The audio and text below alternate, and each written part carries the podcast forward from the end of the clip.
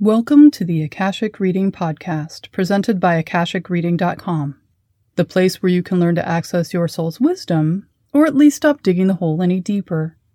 I'm your host, Teri Uktena, and today we'll be discussing how relationships help us unlearn old patterns and false identities we've learned, as well as encouraging us to unfold more of our potential. There are some things I want to mention right off the bat. Relationships aren't necessarily designed to teach us lessons. Their primary purpose isn't to be one more classroom we have to navigate. They don't need to be a means to an end, nor do they need to be karmic, deeply spiritual, or the key which unlocks our path in life. Relationships can be the way we create a home and a life we deserve. Rather than be a challenge, they can be the support we need so we can meet all the other challenges we face in the world. They can be sweet, light, and joyful, or rich, tapestried, and strong. They can be short or long, committed or casual, and everything in between. So, what I'm going to be talking about isn't a description of every relationship, nor necessarily how we should look at, look for, or engage with relationships. However, learning and unlearning through relationships is so very common, it's worth discussing both these variations so we can better understand the process. Life is experiential, so entering into a relationship with another person is going to cause us to learn and become automatically. This is part of the attraction we have in the romantic phase. We're learning much in the same way we did as infants, taking in every little detail with wonder as if we're a sponge, while at the same time feeling the intimate joy of being fully seen and loved for who we are. In the next phase, we tease people about all the slightly uncomfortable learning we do when we get closer or move in with the other person. There will be behaviors of our beloved which are different from our own, or annoying, or awkward, and we need to learn to adjust, as do they. However, relationships are best known for holding up a mirror to us. They reflect back to us who we are, warts and all, and challenge us to be different. This can happen in positive ways, which in no way implies they are gentle or licked on by kittens. Even positive change can be dramatic, alchemical, and revolutionary. Change is hard. And hard is hard. So, good, bad, or indifferent, having to go through the transformation of self we call growth, using relationship as the catalyst, is not for the faint of heart. These changes can also happen in neutral or negative ways. The fastest way to find out who you truly are is to be put in a difficult, challenging, or even dangerous situation. These liminal moments strip away all of the social niceties, the things we've done to protect ourselves or others, the excuses, and the rationalizations. This is why it's called the naked truth, because these are times we're exposed, if only to ourselves. However the journey, we end up discovering new things about ourselves. Engaging with these discoveries, whether to accept or deny them, transforms us and moves us forward in our becoming. This is what most people mean when they talk about what I learned from a given relationship, mostly after it's ended. It's the silver lining to the situation or the redeeming factor in what otherwise might seem pointless or destructive. Just as common but less discussed are the relationships where we are meant to unlearn things. Unless you're raised by wolves, and even then, each of us grows up in a family. While we tend to talk about the influence individual members of a family have or had on us, families are also societies. They are like a members only club with their own rules, traditions, and proprietary information, or secrets, which each member must abide by in order to stay in good standing. Each person in the family is assigned a role. While this can be a very calculated thing, it's more commonly something which forms naturally over time as a function of daily life. One child is the smart one, the other the athlete. One is more like dad, the other like mom. This one needs to be responsible for the younger ones, and this one gets a free pass no matter how horrible they are. These roles, assigned at such a young age we don't remember it happened, influence our perception of ourselves and therefore form our identity. The rules and dysfunctions of the club, its specific perspective on the world and its position and or role in the world are meant to become ours. This indoctrination is what we have to work with when we enter puberty and start learning how to be an individual interconnected with other individuals. For many, it's still what they're working with when they enter into their first adult relationships. What we're taught to be in our family is not necessarily who we are or what is best for us. Something which can be difficult to comprehend, let alone contend with, is the roles we're assigned in our family are not necessarily or even primarily driven from essential truths about us. Instead, they're decided on due to the needs of the responsible adults and the family more broadly. They serve a functional purpose rather than providing support and guidance for the best and highest good of the individual. In fact, those who have survived abusive family situations can be left with wreckage rather than self esteem. Each will, at a minimum, have wounds, coping mechanisms, and survival traits which are counterproductive to living a healthy life as an adult. Even those who come from healthy families and loving parents can find they struggle with issues of identity because their experience of themselves within the family is not a good match for who they are or who they need to become. It's not possible for us to change our families, nor can we easily engage with them to heal or transform things when the system is still in place, stable, and fully engaged in its time proven processes. So instead, we seek out a substitute. We gravitate like a magnet to a significant other who is a microcosm of the issues and behaviors we experienced growing up. Hence, it is so very common for people to quip that they have married their mother or father.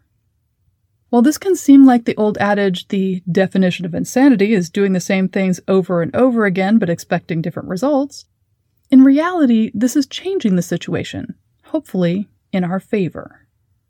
As a child, we have little power, authority, or even agency over anything concerning the family. In a partnership, in theory, we do. Both parties are adults with the same ability and rights to manifest the life they want which means they both have the right to act when transgressions happen, misunderstandings have negative effects, or various parties are working at cross purposes.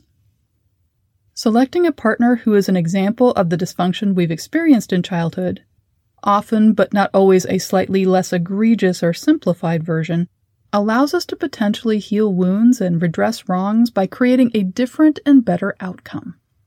At least that's the subconscious, instinctual intention. Of course, nothing about relationships is linear, simple, or straightforward, even with the simplest of things. With something so deep, identity connected, and worldview bending, the process can be bewildering and even devastating. It's not uncommon for people to experience negative effects from these attempts, such as repeated relationships, which seem to be stair steps of decreasing dysfunction, but never end up being healthy or life affirming repeated relationships which are exact replicas of the abusive or dysfunctional family system, creating a living Groundhog's Day.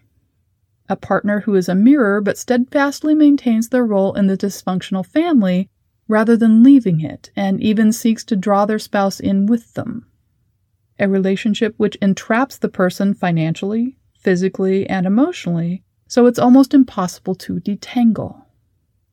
A relationship which successfully convinces the partner they are the role they have been assigned in their family and destroys their desire to be anything else. The most common question I get about relationships of any kind is what am I meant to learn from this? When it comes to relationships where we are recreating dysfunctional family issues in order to heal them, my answer has two parts. First, beyond what the person has already learned, realized, and become, they need to learn when enough is enough. Whether this means escaping, standing up for themselves, confronting, or refusing to confront, the point is to be done. When something is too hot to hold, we put the item down, sometimes rather forcefully. If something large is going to walk or run over us, we move out of the way. If we notice an animal preparing to take a nip out of us, we block them from doing so. Engaging this ability in relationships can be more complex, but we come into this life capable of doing so just as readily as we're able to spit something out when it's yucky. Second, the deeper issue is not what we're meant to learn from this experience, but what we're meant to unlearn. While our childhood was the time when our identity first formed, we aren't cement, which is unyielding once it's set. We're not doomed to carry the imprints of our parents' and siblings' perspectives, desires, and fears. What we've been taught to experience as just who we are is often not the case, and we can track back to when we learned to be this and unravel it from the tapestry of our suchness. One of the easiest ways to start finding these threads is in the things our parents or siblings always said about us and to us. The way we were told we were smart rather than pretty athletic rather than smart. That we were the quiet, patient one rather than the sibling who was needy.